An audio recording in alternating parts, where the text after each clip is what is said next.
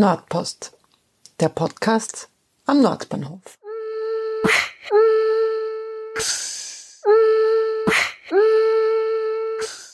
Willkommen zur 33. Ausgabe von Nordpost. Mein Name ist Sonja Harter und ich freue mich ganz besonders, dass ich heute das erste Mal eine Ausgabe habe, die live vor Publikum aufgenommen wurde, nämlich vergangene Woche in der Holzofenbäckerei Krager und Chorherr. Vielen Dank, dass wir hier bei euch sein durften. Und ich hatte zwei ganz besondere Gäste, um über das Thema Verkehr im Nordbahnviertel zu sprechen. Ursprünglich eingeladen war der Verkehrsplaner Diplomingenieur Käfer von Traffics, der maßgeblich an der Verkehrsplanung im Viertel beteiligt war. Er musste leider kurzfristig absagen und umso mehr freue ich mich, dass Andrea Mann von der Gebietsbetreuung Stadterneuerung, die diesen Prozess ja auch jahrelang begleitet hat, sehr, sehr kurzfristig eingesprungen ist, um mit mir und Bezirksvorsteher Stellvertreter Christoph Zich über das Thema zu sprechen.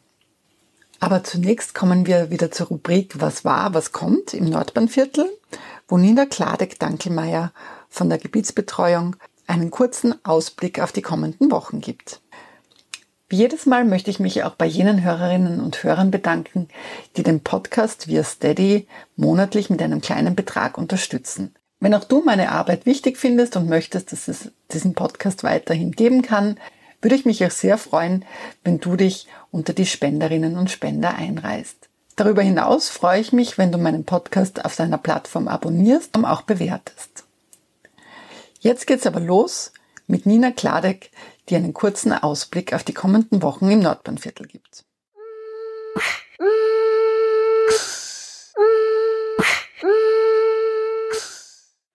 Was tut sich im Nordbahnviertel im November und Dezember?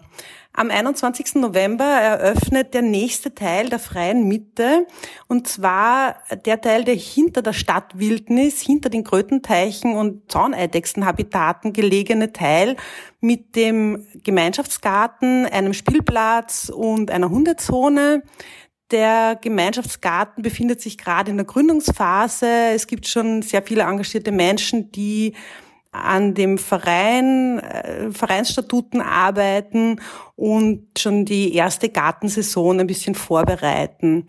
Wer Interesse hat am Gärtnern, kann sich gern bei uns melden. Wir nehmen Anmeldungen für eine Warteliste sehr gern entgegen. Beim nächsten Nordbahnvierteltreff am 14.12. geht es bei uns um das Buch Mischung Possible. Das ist der Output von einem größeren Forschungsprojekt, wo es um Nutzungsmischungen in neuen Stadtteilen geht, äh, was man ja sehr gelungen auch im Nordbahnviertel beobachten kann. In unserem Stadtteilmanagement-Lokal in der Nordbahnstraße 14 ist noch bis Weihnachten die Ausstellung ganz schön smart zu sehen. Da gibt's Tipps zum Energiesparen, äh, zum Stromsparen, aber auch äh, sozusagen, wie schont man Umwelt und Ressourcen durch Tauschen und Teilen, was, kann, was lässt sich gut tauschen oder teilen und wie, wie kann ich das organisieren zum Beispiel. Ja, und auf der Bruno-Marek-Allee wird bald der Gehsteig auf beiden Straßenseiten fertiggestellt werden. Das heißt, das neu eröffnete Blumengeschäft und das Buchgeschäft können dann auch ganz bequem erreicht werden.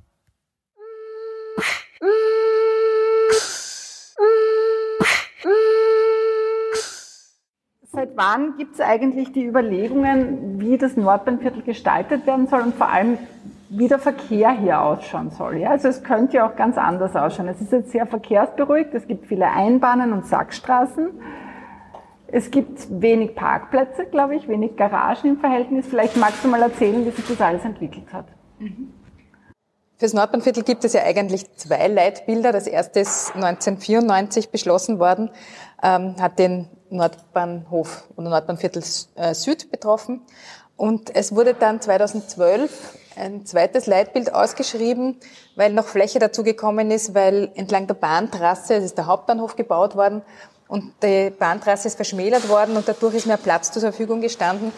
Da hat man dann ein neues Leitbild ausgeschrieben für den zweiten Bereich und das ist das Leitbild für Nordbahnhof Nord und das nennt sich freie Mitte, vielseitiger Rand. Äh, das alte Leitbild von äh, Podrecker und Tesa war so ein typisches Raster-Stadtmodell, so wie, wie wir es kennen im Stuberviertel oder in diesen Altbauquartieren in den Gründerzeiten. Und ähm, es wurde dann dieser Bereich, der noch nicht bebaut war, war schon beplant, war aber noch nicht bebaut, dann neu ausgeschrieben.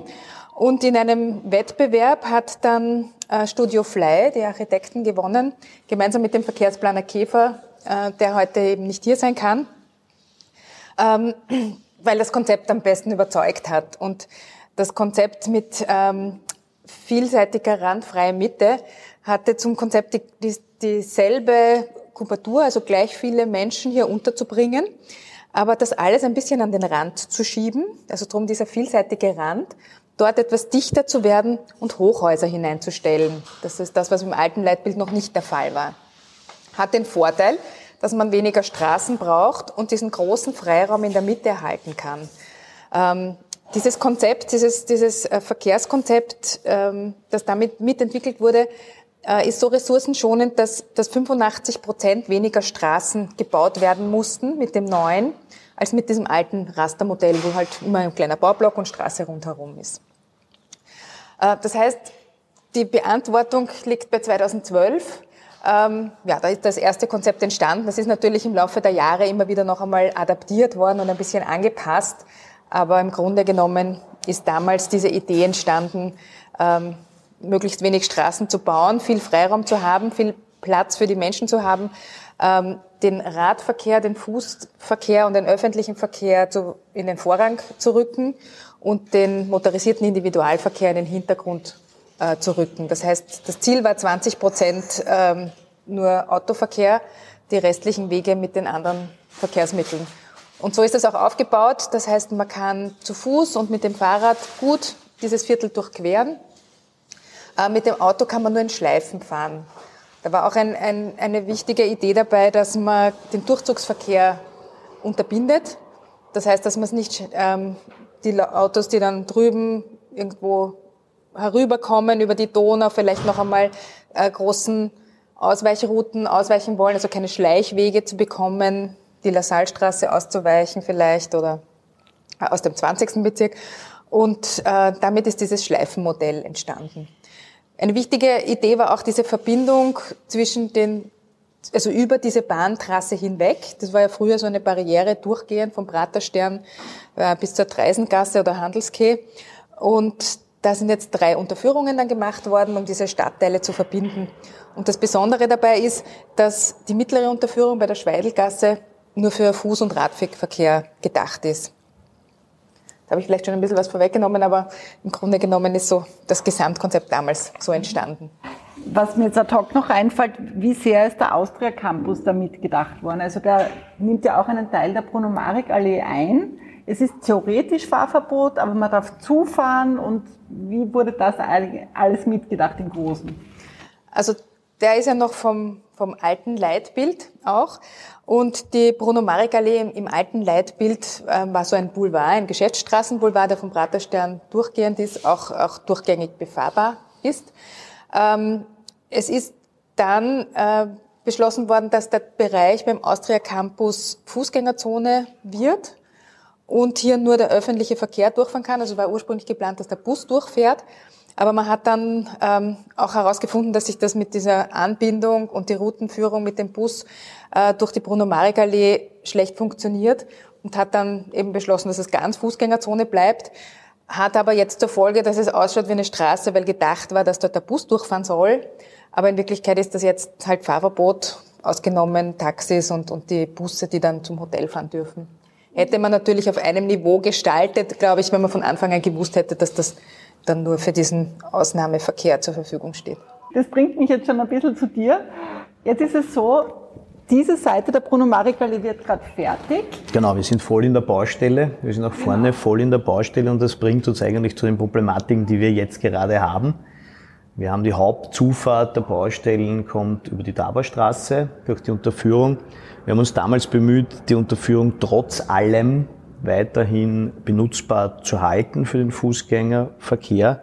äh, weil wir aus Erfahrungen auch gelernt haben bei der, am, am Tabor, da war das ein Riesenthema, warum man da nicht durchgehen kann und wieso das nicht geht.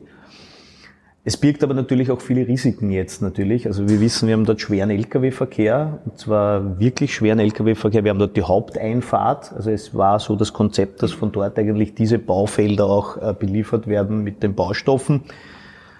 Ähm, das heißt, 90 Prozent läuft dort drüber. Äh, und fahrt dort auch wieder aus. Also wir haben dort die Reifenwaschanlage ganz groß. Deshalb macht dort der Fußgängerübergang, nämlich diese Querung über diesen Zebrastreifen, weil das ist eine Sicherheitsbegründung, weil würden wir dort geradeaus weiterschicken, würde da der ganze Lkw-Verkehr rauskommen. Und das wäre von der MA 46 Verkehrssicherheit so niemals durchgegangen. Ähm, jetzt haben wir natürlich auch die Problematik, dass natürlich die Schule in Betrieb ist äh, und die Baustelle aber noch ist. Und äh, das bringt äh, die eine oder andere Situation mit sich, die wir immer versuchen sofort zu klären. Es sind auch einige Frechter da, die nicht wissen, wie das funktioniert. Äh, es gibt einen Baustellenkoordinator, mit dem sind wir in enger Abstimmung.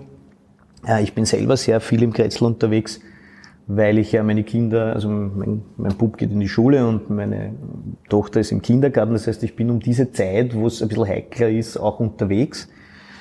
Und sollte ich wen sehen, also gerade Frechter oder ähnliches, der zum Beispiel von, von der Weschelstraße kommt, dann spreche ich den auch an und sage, ob das abgeklärt ist mit der Baustellenkoordination. Ist es meistens nicht, aber der, oft verfahren sie sich auch. Ja, also das, man muss da, äh, darf man jetzt nicht sagen, das sind alle welche, die das absichtlich ignorieren, sondern sie verfahren sich, weil es eben diese Schleifenlösungen gibt bei uns, die ja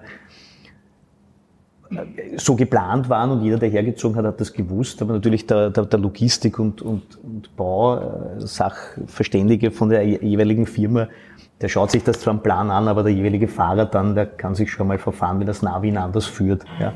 Jetzt kommen wir, kommen wir nämlich zum nächsten. Das Navi zeigt oft falsche Wege an, weil ja die Wege erst jetzt äh, kommen, nach und nach. Vor der Schule haben wir das Problem gehabt, dass äh, dadurch, dass es niveaugleich ist, viele äh, dort auch queren, auch, auch Autos, die halt dort stehen geblieben sind, quasi, und sich denken, wupp, wo komme ich da weiter? Das haben wir jetzt äh, versucht zu verhindern mit äh, den Leitwänden, mit den Betonleitwänden, die ja viele auch kennen aus der Krakauer Straße, aus der Jakob-Link-Straße, bevor wir dort äh, das fertig gemacht haben. Das hat jetzt auch funktioniert. Äh, und wir sind wirklich äh, dort auch regelmäßig unterwegs, auch mit Verkehrskommissionsvorsitzenden von uns, der sich das auch genau anschaut. Wir haben eine zuständige Bezirksrätin da, die wohnt sogar da im Haus. Also das ist die Miriam Kees, die macht das äh, auch als hauptverantwortliche Bezirksrätin für uns, macht das ausgezeichnet. Und wir bemühen uns auch, wenn wir Beschwerden bekommen, dem sofort nachzugehen. Ja. Mhm. Aber jetzt denke ich, man, man hat es ja in Wahrheit vorher schon gewusst. Man hat ja gewusst, ein Teil wird schon bewohnt sein, die Schule wird schon in Betrieb sein, aber ein Teil wird noch gebaut. Gab es da vorab schon irgendwelche Ideen, wie man die Gefahren minimieren kann? Na, deshalb gibt es ja diese Baustellenlogistik. Also das ist ja genau deshalb so gemacht, dass eben die LKWs nur an einem Punkt hineinfahren dürfen. Äh, bei, bei anderen Baustellen fährt man kreuz und quer zu. Äh, da ist, das, äh, ist kein Baustellenkonzept da, ist keine, keine ähm, klare äh, Ausmache, wie die geliefert werden, wie die beliefert werden, wie die abliefern. Das haben wir da. Ähm, das ist das eine. Und das zweite ist natürlich, äh, die Bruno Marek an sich auf der einen Seite ist ja fertig. Drüben ist noch ein bisschen Baustelle, aber man soll ja eigentlich jetzt auch noch nicht so wirklich darüber queren. Dass jetzt natürlich schon bezogen wird, aber ich sage mal so, dass wir in den nächsten Monaten sich auch, auch beruhigen. Also das bin ich mal hundertprozentig sicher. Jetzt kommen die ganzen, die natürlich einziehen mit ihren Lieferfahrzeugen und so weiter. Aber das ist natürlich kein Dauerzustand. Also wir dürfen jetzt die jetzige Situation der Bruno Marek Allee nicht mit der Situation in fünf Jahren vergleichen, weil wenn dann die Baustellen alle abgeschlossen sind, werden wir merken, dass eigentlich nur noch Anrainerverkehr und Lieferverkehr Verkehr da ist. Da möchte ich gerne eine Frage vorziehen. Es haben im Vorfeld einige Hörerinnen und Hörer mir Fragen geschickt und eine Frage war, wo die Baustellenzufahrt für die Baustellen an der Nordbahnstraße sein werden. Ob die nach wie vor, ich weiß nicht, ob es jetzt so ist, durch die Schweidelgasse führen. Also werden dann noch durch die Schweidelgasse, auch wenn hier schon alles fertig ist, Baustellenfahrzeuge dorthin fahren, weil an der Nordbahnstraße noch gebaut wird? Das ist jetzt eine gute Frage. Also ich, wenn Rüben fertig ist, kann ich es mir nicht vorstellen, genau, dann ist, sondern, sondern dann wird das wahrscheinlich von der Nordbahnstraße. Genau, ist auch so. Also es wird von der Nordbahnstraße zugeliefert. Äh, das ist auch ganz klar ausgemacht. Ja. dass quasi, wenn wir hier fertig sind, hier nichts mehr, also wenn, muss man natürlich ausgebaut werden noch und die Straße fertig gemacht werden, aber dann sollte hier eine Ruhe sein, so quasi. Und drüben bei der Nordbahnstraße ähm, also die Zu- und Abfahrten sein, was ja auch logistisch ein, durchaus Sinn macht. Ja. Wir haben, und das muss man ganz klar sagen, einen Bauverzug. Ja, das sieht auch jeder. Äh, das ist vorne am Tabor Bruno Marek Allee. Äh, die sind hinten nach. Sind wir alle nicht glücklich. Da werden wir noch vor Herausforderungen stehen, weil die Baucontainer und so weiter werden sie irgendwo hinstellen müssen. Das werden wir lösen müssen. Und zwar so, dass es uns hier als Bewohnerinnen und Bewohner am wenigsten tangiert. Ähm, wir hoffen, dass die jetzt dann bald anfangen, aber wir wissen es auch nicht ganz genau, wann der Startschuss jetzt Aber was ist da der Zeithorizont? Also generell ist, ist geplant, 2026 sollte das gesamte Nordbahnviertel fertig sein. Ähm, die Schweidelgasse selber zum Beispiel, die ist ja nur als Fuß- und Radweg gedacht, wird erst durchgängig frei sein, wenn auch die Baustelle drüben fertig ist. Also das, da will das man auch nicht haben, dass anders, die ja. Leute durch die weitere, weitere Baustelle durchgeht. Also das wäre die Gefahr zu groß. Ähm, ja, also das ist so der gesamte Zeithorizont. Das ist mit diesen Zeitplanungen, es war ursprünglich, hat es geheißen, bis 2025 ist das Nordbahnviertel fertig.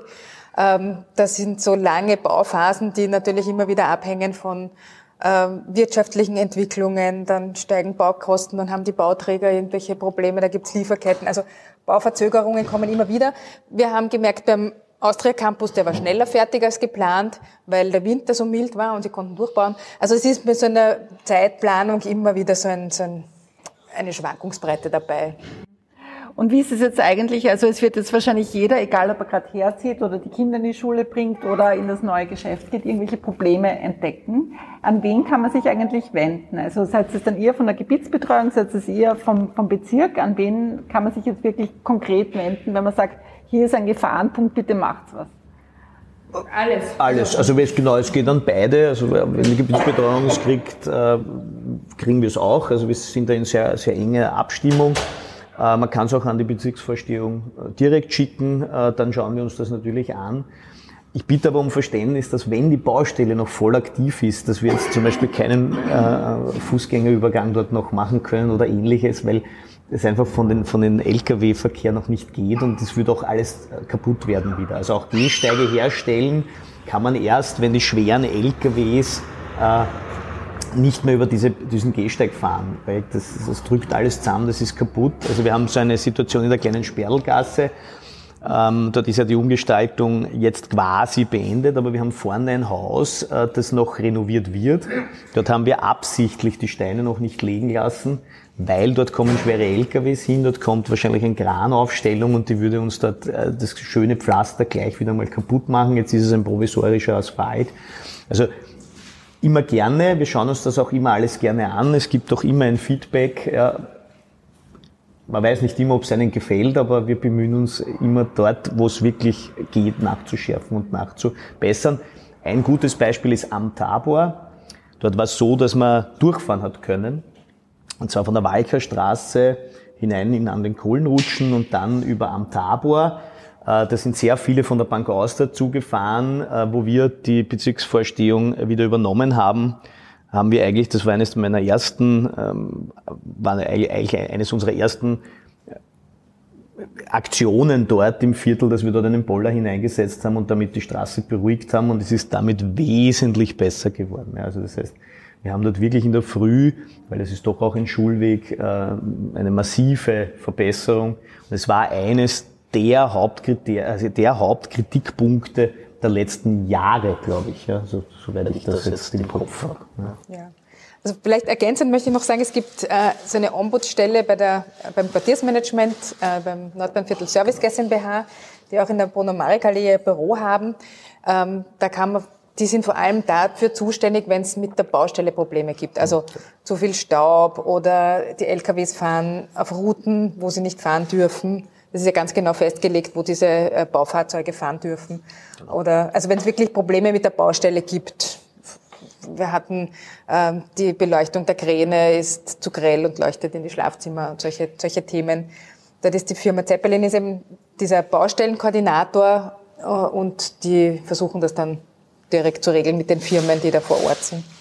Genau, also das, dort kann man sich auch immer hinwenden, auch wenn so, äh, wie soll ich sagen, äh, keine, wo man baulich nachbessern kann oder so, oder wenn aber zu sehr viele Lieferfahrzeuge zum Beispiel wo stehen, ja, und man weiß eindeutig, die gehören zu dem und dem Geschäft, ja, äh, dann kann man sich auch an die wenden, weil die sind eigentlich für die Hauptvermietungen zuständig. Ja. Also das ist ja so wie der Seestadt gemacht und äh, halte ich das für, auch für klug, weil damit können auch äh, Firmen herkommen, die sonst nicht die Möglichkeit hätten, in einem sehr hochpreisigen äh, Viertel äh, Wurzeln zu schlagen.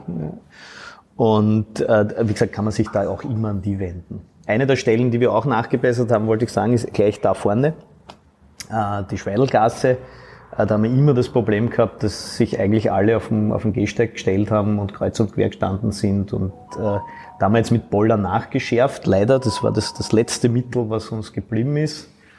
Äh, ich stelle ungern Boller auf, aber dadurch, dass man da gerade auch diese, ähm, dieses Niveaugleiche gemacht hat, ja, haben das halt auch viele, äh, die liefern, äh, ich will sie jetzt gar nicht verurteilen, ja, weil gerade ein Lieferant, ich weiß, dass der sehr unter Zeitdruck ist, trotz allem gibt es eine Straßenverkehrsordnung, aber sie stellen sich halt schnell hin, liefern und dann hört man dann oft, nein, ich liefere ja nur schnell. Ja. Aber das ist halt Genau, wir haben jetzt mit Boulder gearbeitet, weil wir auch eine sehr massive Beschwerdelage gehabt haben von beiden Häusern. Äh, schaut jetzt vielleicht nicht so schön aus, ist aber zweckmäßig. Mhm. Ja. Das ist meine nächste Frage, so Wunsch versus Realität. Also du hast da diesen Plan vor dir. Es wurde mal so ein verkehrsberuhigtes Viertel quasi am Plan angerissen mit äh, gleicher Ebene und äh, Begegnungszone etc. Und jetzt muss man eben, wie, wie du sagst, nachschärfen und, und Dinge aufstellen. Also was, wenn du jetzt drauf schaust, ist jetzt eigentlich anders, als es ursprünglich gedacht war oder geplant war? Also grundsätzlich muss ich sagen, das ist das Konzept schon umgesetzt. Also diese breiten Gehsteige ähm, sind auch ein Teil des Konzeptes, wo viel Raum für die ähm, Menschen, die zu Fuß sind, wenn man mit dem Kinderwagen oder mehreren Kindern unterwegs ist, hat man genug, genug Platz, sich zu begegnen. Ähm, nachgeschärft musste dann werden, wenn diese Fußgängerzonen oder die verkehrsberuhigten Zonen nicht ähm, eingehalten wurden. Das ist eigentlich der Grund, warum dann der Bezirk Poller aufstellen musste. Ähm, ein großes Problem war auch damals ähm, vor dem äh, Bildungscampus Gertrude Fröhlich-Sandner in der Ernst-Melchior-Gasse. Das war einer der ersten. Ähm, da hatten wir das Problem, das war auch Fußgängerzonen bewusst, macht man vor den Schulen so, dass man diese Zonen beruhigt weil man nicht möchte, dass äh, die Eltern ihre Kinder mit dem Auto in die Schule bringen, vor der Schule stehen bleiben, dadurch in der zweiten Spur stehen, die Kinder, die zu Fuß gehen, dadurch gefährden, weil sie nicht genau schauen. Die Kinder sind viel, viel kleiner. Ähm, und deswegen ist bewusst vor diesen Schulen auch, sowohl beim neuen Campus als auch beim, beim alten, diese Verkehrsberuhigung mit, mit Fußgängerzone eingeplant. Und ähm, hat, hat aber leider nicht funktioniert, dass sich die Autofahrer dran halten. Und dann, deswegen ist, sind dann Poller gesetzt worden auf dem einen Ende und dann auch noch am anderen Ende, ursprünglich nur mit Betonleitwänden. Eine Aktion haben wir dann auch gemacht mit den Eltern, mit den Elternvertretern auch und, und ähm, Institutionen, dass wir diese Straße bemalt haben, damit man auch sieht vor der Schule, das ist in Wirklichkeit eigentlich eine Straße, eine Fußgängerzone und das ist nicht wirklich eine Straße. Also teilweise ist, ist wahrscheinlich die Gestaltung, wenn es aussieht wie eine Straße, obwohl es Fußgängerzone ist, nicht optimal, weil die Autofahrer das dann nicht so wahrnehmen. Also das ist, das ist sicher ähm, auch ein Thema dabei. Das ist aber auch teilweise im alten Konzept entstanden. Das wird jetzt im neuen ganz anders und, und anders berücksichtigt. Vielleicht was sich auch noch geändert hat, ist, ähm, die in der Bruno-Marek-Allee, die war ursprünglich von der Straßenbreite so gedacht, dass es in der Mitte gibt's die Schienentrasse mit, der, mit der Straßenbahn, dann kommen die Autos, dann kommen Park Fahrradwege, dann kommen Parkplätze oder Lieferzonen und dann der Gehsteig. Dann äh, ist man draufgekommen, durch, durch weitere äh, Schätzungen und Hochrechnungen, dass dieser Autoverkehr gar nicht sehr stark sein wird zukünftig in dieser, weil wir ja keinen Durchzugsverkehr haben, sondern nur Anrainer, die hier reinfahren und die wieder rausfahren. Und es hat sich dabei ergeben, dass es die Straßenbahn nicht behindert, wenn man die Straßenbahn und den Autoverkehr zusammenführt und das hat den Vorteil gebracht, dass noch mehr Raum für Fußgänger und für die anderen Nutzer zur Verfügung gestellt wurde und die Querung der, der Straße der Bruno-Marek-Allee verschmälert wurde. Das heißt, eigentlich ist das Konzept damit noch einmal verbessert worden. Da fällt mir jetzt aber ein, es schaut so aus, als wäre es ein super breiter Gehsteig. aber da stehen Autos, teilweise nicht nur dort auf den designierten Parkplätzen, sondern halt irgendwo, wo sie das Gefühl haben, sie können sich hinstellen. Wie wird dem eigentlich, also was ist da der Plan? Ich glaube, es kennen Sie einfach Leute, die jetzt gerade neu herziehen, kennen sich nicht aus. Die bleiben einfach dort stehen, weil dort ist halt der Platz. Nicht sind wir in der politischen Dimension. Also wir haben ja damals das eben als Straße geplant, extra aus dem Grund, weil wir im Hinterkopf immer gewusst haben, wenn man es natürlich flach markiert dann, und dann die Parkplätze drauf markiert, dann ist das so, wie wenn ich alles zum Parkplatz quasi mache, weil die Leute, also die Leute dann sagen, na gut, kann ich kurz stehen bleiben. Das war damals, wo ihn, also bevor der Wechsel war, wissen wir eh alle, ja, war das auch das Konzept. Wir hätten in der Mitte die, den Rasen, das Rasengleis gehabt mit der, mit der Straßenbahn und hätten links und rechts die Parkplätze gehabt mit den Radlwege und dann eben den Gehsteig mit einem, mit einem ordentlichen Gehsteig. Äh, das hat bei uns damals quasi war das die Überlegung, dass eben die Leute nicht so leicht da drauf fahren können. Ja, weil wenn man darauf fährt mit einem kleinen ähm, PKW oder ähnliches, das tut dann schon weh der Felge. Es ist dann anders entschieden worden. Ich muss mit dem Gegebenen jetzt umgehen. Ähm, ich gebe zu, wir haben dann nicht, ich könnte Boller aufstellen, aber das will, glaube ich, keiner, dass ich, dass ich dann die gesamte Straße abboller, außer die äh, paar eingezeichneten Liefermöglichkeiten, weil es ist fast, fast ausschließlich Liefermöglichkeit. Wir haben noch extra zwei Behindertenparkplätze dazu gemacht. Ja, dafür habe ich sehr viel Kritik eingesteckt wo ich mir denke, gerade das ist ein, ein, eine Geschichte, die da vollkommen vergessen wurde, dass man noch ein paar Behindertenparkplätze hinmacht für, für Menschen mit Beeinträchtigung.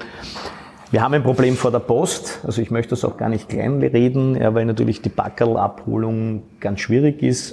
Äh, wir überlegen gerade hin und her, was wir tun könnten. Ähm, aber es ist nicht so einfach, wie man, wie man glaubt, weil die Lieferzone natürlich auch von den Paketlieferanten benutzt wird. Und zu ist natürlich zu gewissen Zeiten und ja, das gebe ich zu, ist ein Problem, das wir gerade gut analysieren, aber wir noch nicht wirklich eine Lösung haben. Aber ist dann zu idealistisch geplant worden? Im Sinne von, es, es ist verkehrsberuhigt und deshalb gibt es da keine Autos und dann wundert man sich, dass es doch Autos gibt? Also die, die Erfahrung ist die, dass man, äh, wenn man Autos nicht haben möchte, braucht man meistens bauliche Maßnahmen, um, die, um zu verhindern, dass sie dorthin fahren. Das ist einfach eine leidige Erfahrung, die ihr gemacht ja. habt, wie wir auch sehen in der Gebietsbetreuung, dass sich leider die Autofahrer dann nicht an die Vorschriften halten. Ähm, wenn dort kein Parkplatz am Gehsteig eingezeichnet ist, darf man dort auch einfach nicht parken.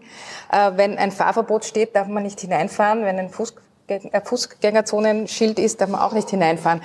Aber es wurde einfach nicht eingehalten. Das heißt, die Erfahrung ist die, wenn man das wirklich verhindern möchte, braucht man bauliche Maßnahmen.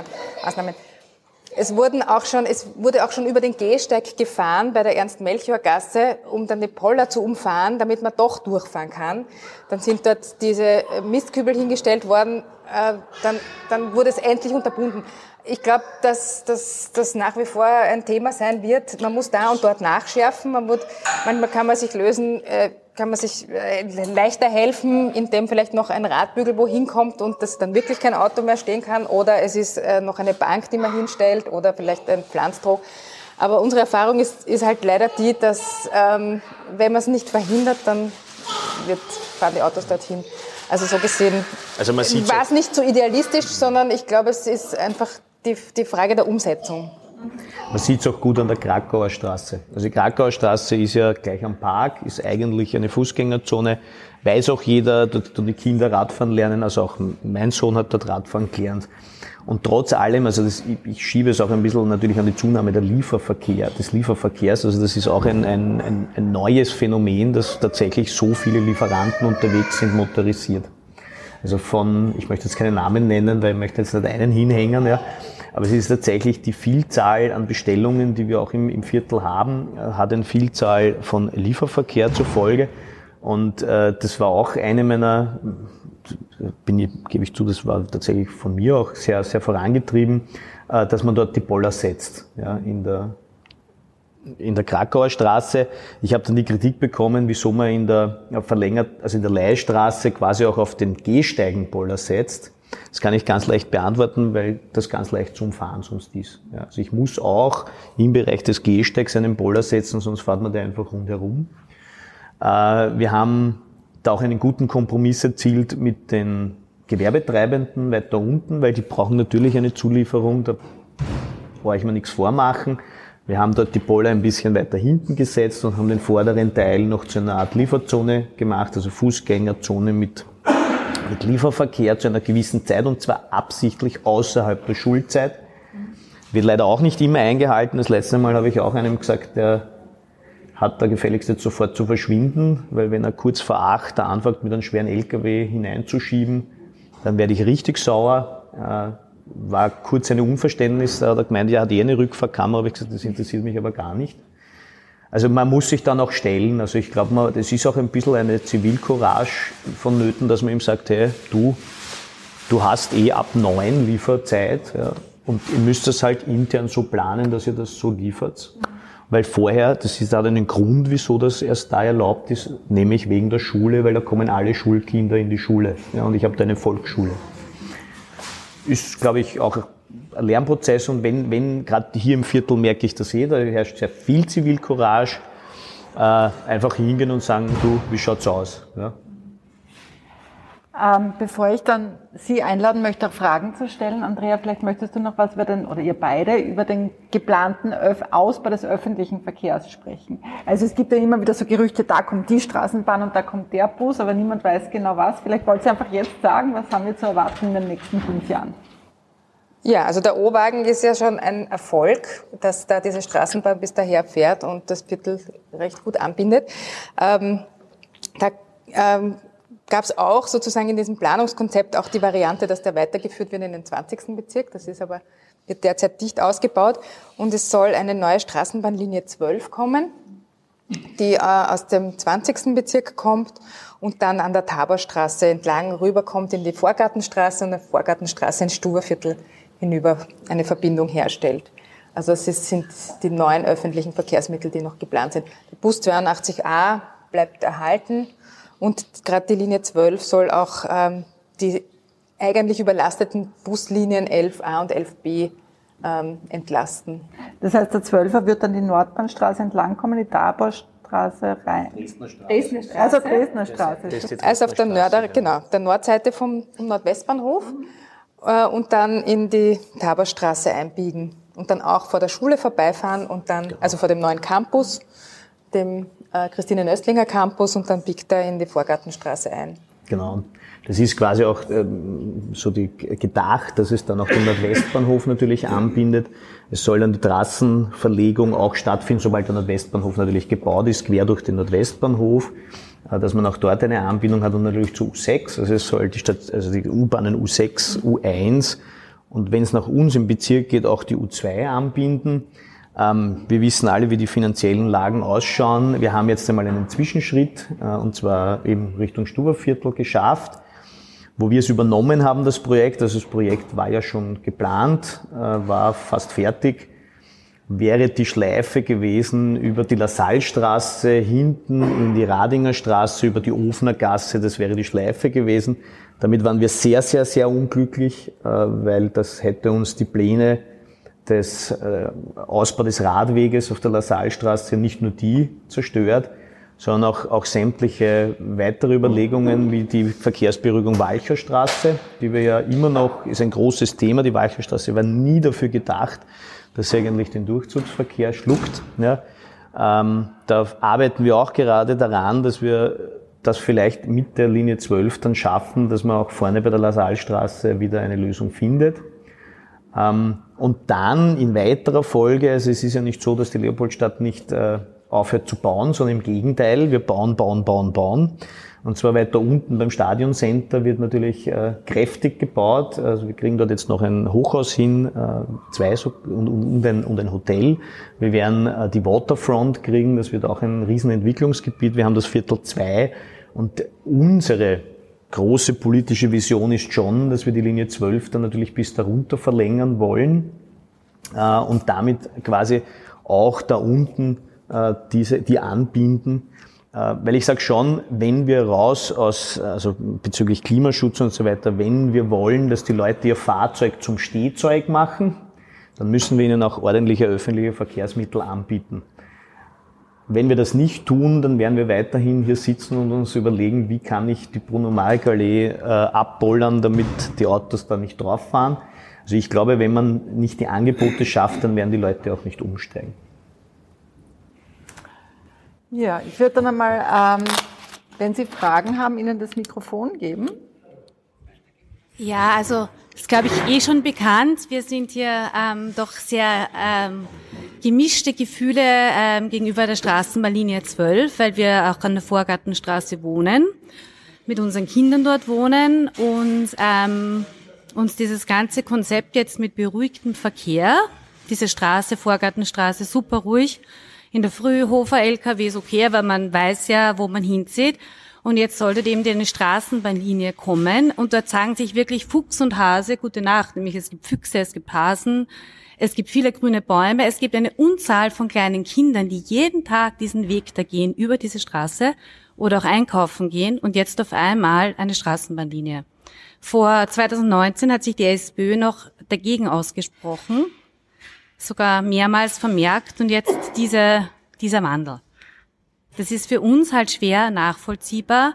Und deswegen die Frage, ob man hier nicht wieder nochmal umplanen könnte, weil die Anrainer natürlich und nicht nur wahrscheinlich die Anrainer direkt, sondern auch aufgrund dieser ganzen Gefahren und schon der massiven, ich sage ehrlich, Steuergeldverschwendung, die da ein wenig dahinter steckt, wenn ich ja eine Straße weiter zwei Buslinien habe, die genau das ja abdecken, ist natürlich ja große sagen wir so, wie soll ich das sagen, ähm, ja, Verwunderung und sehr große Enttäuschung auch an die Bezirkspolitik, die ja eigentlich hinter ihren Anrainern gestanden hat, noch vor zwei Jahren und gesagt hat, nein, wir verhindern das. Ja. Der Zwölfer endet beim Wasserturm. So. Genau, da antworte ich gleich ja. Also wir haben damals einen Antrag eingebracht, dass man prüfen soll, dass man eine Schleife beim Wasserturm macht mit dem Zwölfer. Äh, das ist nicht mehr gegangen. Ähm, also eine, da hätte man noch eine Schleife einbauen müssen laut Wiener Linie. Das wurde nicht geplant. Äh, wir haben auch gesagt, die Schleife, die diese geplant war, La Saalstraße, bringt für den Bezirk jetzt auch keinen Mehrwert. Also wir hätten das auch so gesehen. Mit den Nachverhandlungen mit der Uli Simmer haben wir jetzt eben erreicht, dass es bis ins Stuberviertel weitergeleitet wird. Wir haben dort einen sehr großen Gemeindebau dazu bekommen, nämlich den Handelsgate 214, der hat ausgebaut. Wir haben auch eben, wie gesagt, diese politische Vision entwickelt. Wir schließen dann auch diese Straßenbahnlinie bis zur U2 an, ja, was durchaus Sinn macht. Damit können wir verbinden U2, U1, U6. Äh, und das ist dann schon ein, ein, ein schöner Querschnitt. Äh, dass, die, dass der Bus 11a, 11b so entlastet wird, da bin ich selber nicht so der Meinung, weil die zwei Stationen bis zur BVA glaube ich nicht, dass das eine Entlastung bringt. Ich bin immer noch dafür, dass wir die Linie O äh, weiterziehen bis Friedrich-Engels-Platz. Äh, ob das kommt, kann ich nicht sagen, weil da ist ein anderer Bezirk involviert, der da, glaube ich, ein bisschen Probleme mit seinen Bäumen gehabt hat, weil die hätten irgendwie weg müssen, zum großen Teil. Äh, da war aber auch noch so quasi das, man kann nicht mit dem fließenden Verkehr mitfahren, sondern braucht eine eigene, eine eigene Gleistraße. Das wird eine Diskussion für die Zukunft sein. Ich bin aber schon der Meinung, wenn wir die Stadt nicht zukunftsmäßig aufstellen, auch mit Individualverkehr. Eine Straßenbahnlinie schafft natürlich viel mehr Passagiere als ein Bus. Das ist ganz klar. Und wenn wir den Nordwestbahnhof hernehmen und auch natürlich den Endausbau von uns, dann werden wir eine Straßenbahnlinie mit der Kapazität auch benötigen. Dass man es jetzt natürlich sagt, na ja, jetzt ist es noch nicht so, vielleicht nicht so tragisch, wenn man keine hat, das ist klar. Aber wenn der Nordwestbahnhof dann fertig ist, ja, dann wird man sie sehr wohl brauchen, weil die müssen ja auch irgendwie zur Linie U1 kommen. Äh, jetzt kann man sagen, kann man natürlich auch anders führen, aber dann hätten wir den neuen Campus nicht angebunden, den ich schon sehr gut finde, dass der auch zusätzlich angebunden wird, insbesondere von drüben. Ja, also das heißt vom, vom Volkertviertel her kommend, weil da haben wir dann dort eine Station am Eck. Äh, wobei wir die genaue Ausgestaltung dieses Platzes auch noch nicht wissen. Also das, ist auch noch eine, eine Diskussionsfrage, wie wir das dort ausgestalten. Ähm, ja, nur wie gesagt, also wenn wir für den Klimaschutz was tun wollen und wenn wir für äh, raus aus dem Auto und wenn wir wollen, dass die Bewohnerinnen und Bewohner ihr Auto eben vom Fahrzeug zum Stehzeug machen, dann werden, wird uns auch nichts anderes überbleiben, als diese Voraussetzungen zu schaffen. Jetzt verstehe ich natürlich, dass man herzieht in eine Stadt und sagt, okay, ich freue mich, wenn es sehr ruhig ist in meiner Gegend und es ist sehr verkehrsberuhigt. Das ist auch das Konzept des Viertels. Aber natürlich kann es immer wieder sein, dass es äh, diverse Umstände gibt, wo natürlich noch was nachgeschärft werden muss, wie wir auch gehört haben, auch im Verkehrsbereich. Äh, und da ist die Linie 12 jetzt natürlich eine Nachschärfung. Ja. Wenn das doch jetzt noch alles so nachgeschärft werden kann, warum, wir haben ja gerade früher gehört, die Bruno Marek Allee war ja eigentlich auch als Straße konzipiert, das Weitere. Warum legt man die Gleise nicht direkt dort weiter? Ich würde hier keine Anrainer, nämlich als neues Verkehrskonzept, ja, die Anrainer würde ich hier nicht stören. Ich hätte nicht das Problem, dass Kinder Schulweg und dergleichen. Die Buslinie 11a und 11b hätte ich und ich habe hier auch eine Anbindung zu U1, die eine Anbindung zur Schnellbahn hat, die eine Anbindung zu U2 hat, nämlich zum Hinterausgang vom Praterstern. Es wäre, denke ich, viel Steuergeld nicht verschwendet, weil der Weg ein viel kürzerer wäre. Und ich hätte, wie gesagt, eine direkte Anbindung, auch ohne dass ich weiß nicht, wie viele hunderte Bäume, muss man auch dazu sagen, diesem Projekt weichen müssten. Kann ich auch gleich beantworten. Also die Bäume, da braucht man sich keine Sorgen machen. Also wir haben das auch besprochen. Äh, jene, die, die sind jetzt noch nicht so alt, also gerade auf der gesamten Strecke, die kann man äh, ausgraben und zwischenlagern in einer Baumschule, das ist auch schon ausgemacht. Ähm, die werden im Nachhinein auch wieder eingesetzt mit einer kleinen, reduzierteren Baumscheibe. Das ist auch laut, laut Wiener Linien machbar. Äh, das äh, in der Vorgartenstraße, das in der Mitte war immer schon vorbereitet für ein, für ein Gleis. Also das ist, das wird ein Grüngleis, das heißt, wir werden auch den Rasen dort nicht verlieren. Gebe ich zu, die Bäume werden wir dort nicht reinkriegen wegen den Oberleitungen und so weiter, das ist klar. Ähm, aber auch weiterführend, wenn wir weiterführend gehen ins Stuberviertel, dort haben wir sehr alten Baumbestand, der bleibt auch bestehen, haben uns die Wiener Linien auch zugesichert. Wir werden einige Parkplätze verlieren, das ist, das ist so. Auch im Stuberviertel werden wir einige Parkplätze verlieren, äh, weil wir natürlich dort auch eine Gleisschleife brauchen werden. Äh, aber prinzipiell ist es ja ein Zukunftsprojekt. Äh, es ist noch eine Wortmeldung. Ähm, hätte zu dem Thema auch gerne ein paar Sachen angemerkt. Ich habe Maschinenbau studiert. Schwerpunkt Verkehrstechnik, Wahlfachkatalog Motorenbau. Habe hier im Viertel das Auto weggegeben. Brauche es nicht mehr. Wichtig dafür ist aus meiner Sicht, also ich unterstütze den öffentlichen Verkehrsausbau, weil ich sehe regelmäßig, ab dort, wo ich dreimal umsteigen muss, ist es alles nicht mehr Nachbar. Hab selber einen dreijährigen Sohn. Funktionieren tut alles richtig gut, nur dann, wenn man sozusagen ein vielschichtiges Verkehrsnetz hat. Bin aber weitergegangen, habe mich in der Vergangenheit auch mal in eine stadtplanerische Diskussion eingeschalten und habe gehört, für den Nordwestbahnhof zum Beispiel ist auch, glaube ich, lediglich wenn das der Zwölfer war oder was, vorgesehen worden. Und wenn ich es richtig verstanden habe, kommen da noch einmal 60.000 Leute. Fahren in letzter Zeit oft öffentlich. 60? 14. 14, Entschuldigung. Okay. Aber, okay. Was mir aufgefallen ist, die U1 und auch die U6, wenn ich mit meiner Familie fahre, die ist zu den Stoßzeiten schon rammelvoll. Und da fährt alle zwei Minuten eine U-Bahn. Mehr geht nicht mehr. Und von außen kommen da immer noch mehr Leute rein. Also es wird Richtung Innenstadt immer dichter, nach draußen leerer, aber es ist bei uns schon rappelvoll. Also keine Möglichkeit mehr. Als Ingenieur denke ich mir, selbst wenn ein paar Bäume momentan zwischendurch dran glauben müssten, hat jemand gedacht, zwischen U6 und U1 noch eine U-Bahn-Linie einzuziehen, weil ich könnte die freie Mitte aufbuddeln, sehr günstig. Ich weiß, es geht immer ums Geld.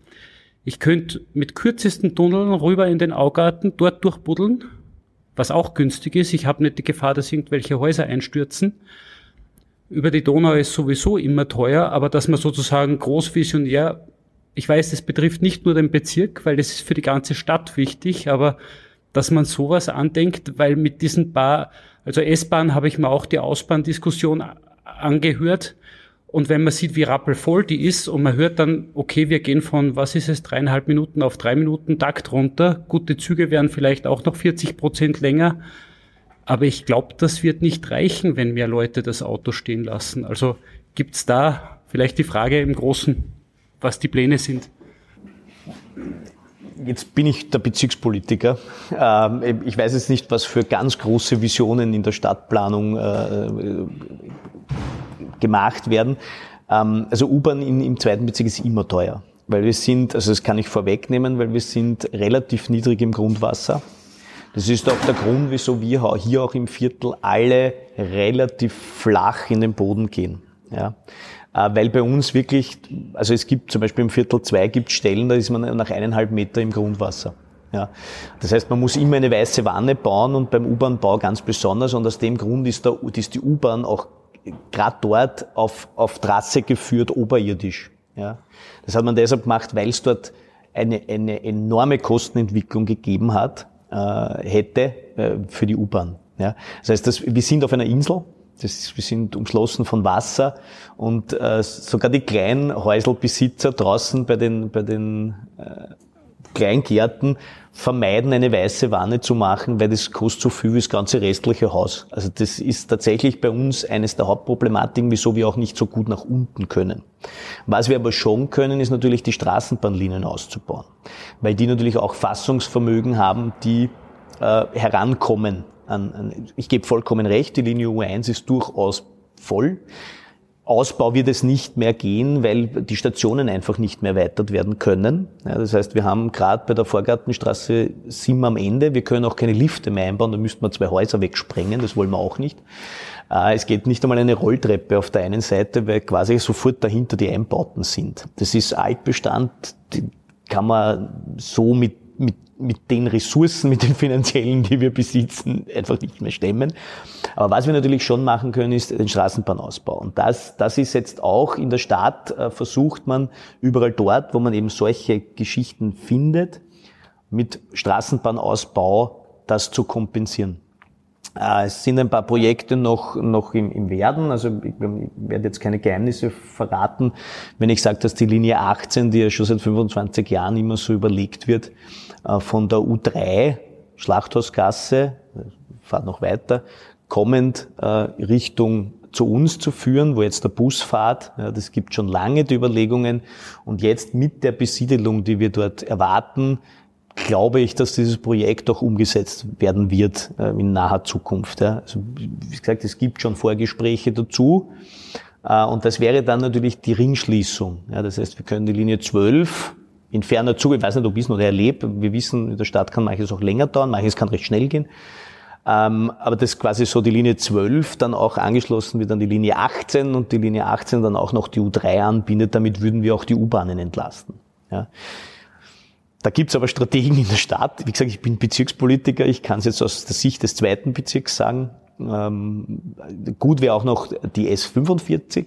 Da kämpfen schon Generationen an Bezirkspolitikern äh, dafür, dass das endlich kommt.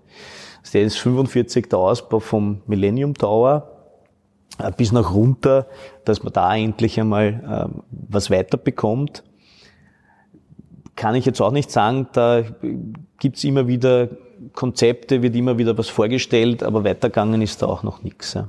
Du wolltest noch was sagen zu dem Thema? Ich wollte nur ergänzen, äh, Straßenbahnen sind weitaus billiger zum Bauen und können auch viel mehr aufnehmen als Busse. Also deswegen ist auch der Grund, warum man auf Straßenbahnen umsteigt jetzt in dieser Verkehrsplanung. Also ja, danke für den, für den Beitrag. Gibt es noch weitere Fragen? Sonst würde ich mal einige Fragen stellen, die Hörerinnen vorab gestellt haben. Vielleicht zu den Zebrastreifen. Da ist es hängt nicht nur von den Fußgängern ab, sondern vom Verkehr, vom Autoverkehr, wie viele Autos dort fahren. Die Walcher Straße ist viel stärker befahren und deswegen äh, braucht es da diesen Zebrastreifen, um einen sicheren Übergang zu machen. Ich kenne auch die Aussage von der MA46, also der Verkehrsbehörde von, von Wien, dass sie ungern äh, Zebrastreifen machen in Nebenstraßen, wo eigentlich wenig Autoverkehr generell ist und wo schon Tempo 30 ist. Also da muss ich auch klar sagen, da, da haben wir im Bezirk, müssen wir uns an die MA46 Verkehrssicherheit halten. Ja, also die macht dann Zählungen und wenn die MA46 sagt, die Autofrequenz ist dort zu niedrig, dass wir einen Zebrastreifen bekommen, dann bekommen wir auch keinen. Äh, was wir gemacht haben, ist hinten in der Schweidelgasse, äh, weil das war Bezirkskompetenz, haben wir eine Aufdoppelung gemacht. Ja. Äh, das haben wir können, weil da brauchen wir die MA46 nur befragen, ob es verkehrssicher ist, dass einer drüber fahren kann, ja, aus. Ja. Äh, aber bei den Zebrastreifen ist es tatsächlich so, dass da Erzählungen durchgeführt werden. Egal, ob da eine Schule ist oder Egal, ob da eine Schule ist oder nicht. Ja, weil wenn, wenn das als verkehrsberuhigt gilt oder als, als sehr wenig frequentiert, ja, dann sagen die, sonst entwertet man den Zebrastreifen. Also das war immer so die Argumentation, die ich gehört habe, ja, weil wie gesagt, ich kann jetzt nur die Argumentationen wiedergeben, die wir da bekommen. Ähm, was wir auch gemacht haben, ist äh, die Piktogramme aufgemalt. Das liegt auch in unserer äh, Kompetenz. Also wir haben den 30er aufgemalt und, und das Zeichen Vorsicht Schüler. Ja. Ähm, wie gesagt, ich hoffe, dass auch wenn die Baustellen abgeschlossen sind und rundherum quasi, weil das wird ja alles verkehrsberuhigt dort. Also das ist ja, so wie es jetzt ist, ist es, ich gehe selber oft mit meiner Tochter Richtung Kindergarten, ja, dort vorbei und es ist ja arg derzeit, was sich dort Jetzt haben sie immerhin schon wieder den Bauzaun zugemacht, weil eine Zeit lang haben sie da illegal sind sie reingefahren und haben dort geladen, ja, was ja überhaupt bei einem Schulweg ganz vor, also da habe ich einmal drei Explosionen gekriegt. Äh, das ist jetzt zu wieder und äh, sollte das bitte, wenn, wenn gerade den Elternverein, also wir sind auch angewiesen, ein bisschen natürlich aus der Bevölkerung die Hinweise zu bekommen. Wir gehen zwar mit offenem Auge durch den Bezirk, aber wir können nicht überall gleichzeitig sein und nicht zu jeder Tages- und, und Nachtzeit gleichzeitig dort sein. Das heißt, wenn, wenn solche Beobachtungen sind, dass zum Beispiel gerade gerade die Baustelle, ja, dort offen hat und dort die schweren LKWs reindonnern, während dort die Schulkinder drüber gehen, bitte sofort melden, äh, weil dann äh, schicke ich sofort einen Bezirksrat raus, der das zusperrt. Ja. Ähm, sonst werden wir dann schauen, wenn dann die Baustelle weg ist, wie sich's weiterentwickelt. Ja. Äh, und wie gesagt, solange die MA 46 sagt, es ist der Autoverkehr nicht so in diesem Ausmaß da, dass ein Zebrastreifen gerechtfertigt ist, bekommen wir leider keinen. Ja, das ist, Walcherstraße ist anders. Walcherstraße wurde ja eigentlich von der, hätte eigentlich auch nur Wohnzufahrtsstraße sein sollen, ja, und die ist jetzt irgendwie so die illegale Ausfahrtsstraße, also illegal, ist ja legal, ja, aber so die nicht, nicht, nicht vorhergesehene Ausfahrtsstraße zur Lassalstraße. Und es ist Kretzelverkehr. Also da umfahrt keiner vom Handelskeh da, das umfahrt keiner, da kommt keiner vom Handelskeh runter, sondern es ist reiner Grätzelverkehr. Da hatten wir aber mehr Frequenz, bevor wir den Boller reingesetzt haben. Ja, weil da ist natürlich der ganze Zufahrtsverkehr zur Bank Austria passiert. Die sind über die Walcherstraßen gekommen ja, und sind da hinten reingefahren. Dann haben wir einen Boller reingesetzt.